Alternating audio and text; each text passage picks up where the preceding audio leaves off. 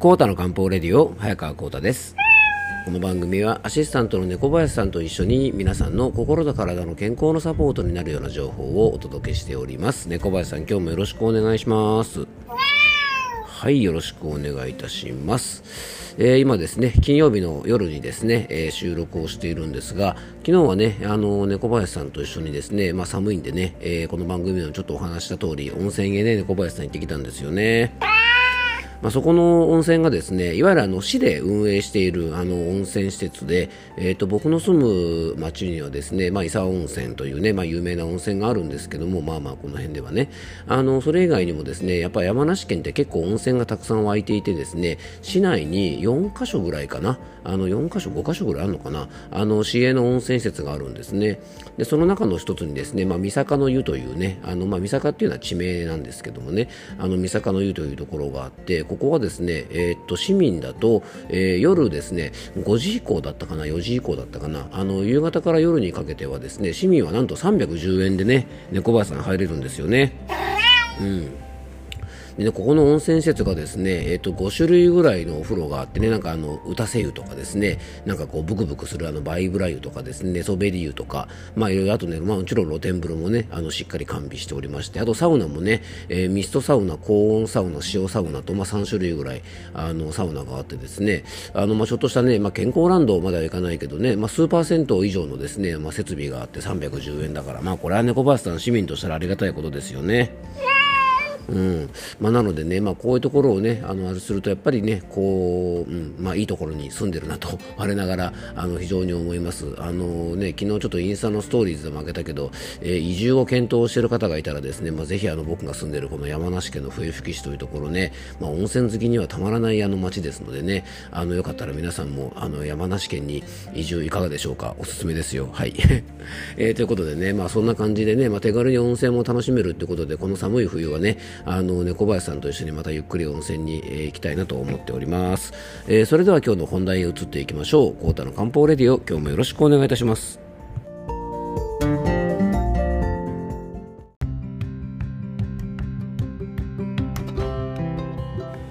はい、えー、それでは今日の本題へ移っていきましょう。まあでもね、小林さんあれですよね、あのー、ね、温泉についてね、着替えてですね、えー、タオル1枚でこう、かけ湯をね、ザバザバっとしてですね、あの、最初にちょっと体をね、軽く洗い流した後に、えー、湯船にこう、使ってですね、全身がこう、とろける感じ、あーっていう感じが、ね、小林さんあれたまらないですよね。うんまあ、あれはですね、まあ、結構生きててよかったと感じるね、あのベスト10に入る瞬間じゃないかなと思います。うん。ね、結構都会で生活されてる方はなかなか温泉とか入る機会はないと思うんですけどもね、あの本当ね、時間があったらね、ぜひゆっくり温泉とか浸かるとですね、まあ、本当にですね心も体もリフレッシュされるのであの皆さんもねそんな時間特にこの冬の時期はね取られるといいんじゃないかなと思います。で今日はですね、えーとまあ、そんなねお風呂にゆっくり入ったりね温泉にゆっくり使ったりすると向上する、まあ、睡眠なんですかねあの今の時期っていうのは、まあ、1年でね一番布団から出たくない時期で、まあ、朝寒いですからねで、まあ、2度寝、ね、3度寝なんてね、しちゃってね、結構遅刻しそうになっちゃうからなんていうのも多いんじゃないでしょうか。あとね、こたつとかね、暖かい部屋のソファーでね、こう、うたた寝しちゃうなんて方もね、この時期多いと思うんですが、まあ、そんなね、睡眠とは切っても切れないものに夢があります。結構ね、夢っていうのはですね、これ中医学では大事なポイントなんですね。で、今回はですね、ちょっとこの夢にちょっとフォーカスしてお話をしていきたいなと思っております。えー、皆さんどうでしょうか？最近夢見てますかね？あの、まあ、なんか夢見るなんていうとですね、なんか夢見る少女みたいな感じでね、あれですけども、あの、漢方ではね、夢をよく見る状態とか夢の種類によって、まあ、体調がチェックできる、まあ、体の弱りのサインみたいなものもね、夢が教えてくれるというふうに考えています。で、睡眠の状態をチェックする問診を行う際によくね、夢の状態はお聞きするんですね。でそんな夢なんですが実はね僕たちは覚えていなくても毎晩僕たちはね夢を見ているそうなんですねで夢に関する研究をされていて、まあ、いろんな著書も出版されている、えー、東洋大学社会学部社会心理学科の、えー、松田秀子先生っていうのかな松田英子教授かな英子さんっていうのかなあの松田教授によるとですね、えー、その日の睡眠時間にもよりますが大体ね、あの3つから5つぐらいは、まあ、夢をね僕たち見ているそうなんですね。だからまあ3本立てか5本立ての夢をね毎日見てるわけですね。で、僕らがね、まあ、なんでこの夢を見るかというと、眠っている時、脳はね、あの、起きている間に入力された情報を、まあ、整理しているんですね。でそのプロセスで、まあ、生じるのが夢であって、まあ、夢の内容はその時の自分の状況が反映されているということなんですね。なので、えー、中医学で、えー、夢の状態でね、こう体調がわかる、まあ、体調がわかる、すべてがわかるわけじゃないですけどね、まあ、夢の状態を確認することで、まあ、体の弱りとか状態をチェックすることができるよというのは、まあ、あながちね、あのー、嘘じゃないんですね。なので、まあ、漢方で夢をよく見る、夢の内容を確認するっていうことはですね、本当無意味なことじゃなくてね、あの、その人の状態をチェックするためには実は大事なことだったんですね。で確かに、えー、自分が今ね興味を持っていること気にしていること例えば好きな人とかね、まあ、推しがいればですね、まあ、それに関連したことって結構夢に出てきたりしますよね。で僕もね今でもよく覚えてるのがアメリカに行ってる時にですね夢の中でも一生懸命ねなんかこう英語を話してたのをちょっと覚えてますね。まあ、それぐらいその時はねこう英語で喋らなきゃいかんっていう気持ちが結構強いのとあのすごくねクリアに覚えてる夢だったので、あのその夢を見てね、朝起きた時に、もうなんかやっぱりね、脳内が English mode になってるんだな、なんて自分でもね、なかなかこれも面白いもんだなと感じました。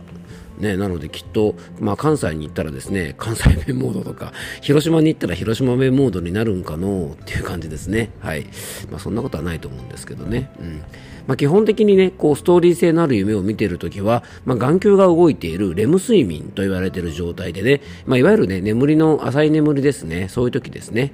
で、レム睡眠とノンレム睡眠は、まあ、定期的に切り替わっていてですね、えー、ノンレム、レム睡眠の周期がだいたい90分から120分ぐらいで起こるので、なので寝ている間にですね、えっ、ー、と、レム睡眠になる状態がやっぱりね、3回から5回ぐらいあるので、まあ、そのたんびにま夢を見ているという感じですね。で、朝方になるに従って、レム睡眠の持続が長くなって、えー、大体ですね、あの、一晩の睡眠の全体ではですね、大体20%ぐらいが、このレム睡眠が占めているのが平均的と言われてますので、なのでね、あの、この間ね、 Voicy 限定版の方の配信かな。で、快眠の話をしたんですけども、その時にもちょっと触れましたが、僕らはね、人生の3分の1寝ているわけなんですよね。なので24時間のうち8時間寝ているとしたらですね、まあ、あのー、そうですよね、そのうち20%、ね、8時間のうち1時間半はですね、実は僕たち夢を見てるわけなんですね。なので実はね、僕たち結構夢見がちということなんですね。でそんなわけで実はねあの夢は僕らの潜在意識や気にしていること自分の感情などに気がつくヒントになるんですね。でそんな夢をねちょっと上手に活用することで、まあ、人生を楽しく、まあ、快適に過ごす手助けが結構できるんじゃないかなと思いますので、えー、ちょっとですね次回も夢について、えー、またお届けをしたいと思いますので、えー、よかったらね次回も、えお聴きください。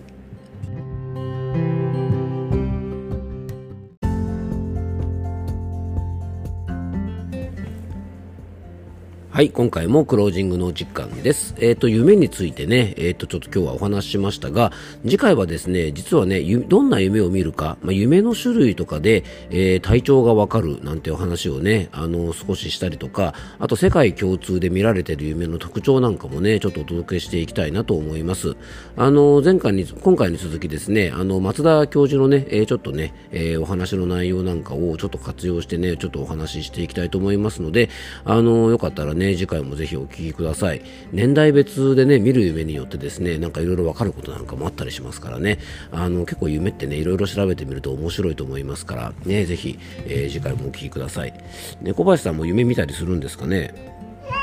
うん、猫もきっと夢見る、ね、猫もよく夢見るって言いますよね。動物もね、夢見るらしいですね。うん。なので、今度猫林さんの夢の話なんかもね、ちょっと聞きたいと思います。はい。えー、今日も聞いていただきありがとうございます。どうぞ素敵な一日をお過ごしください。漢方専科サーター薬房の早川幸太でした。では、また明日。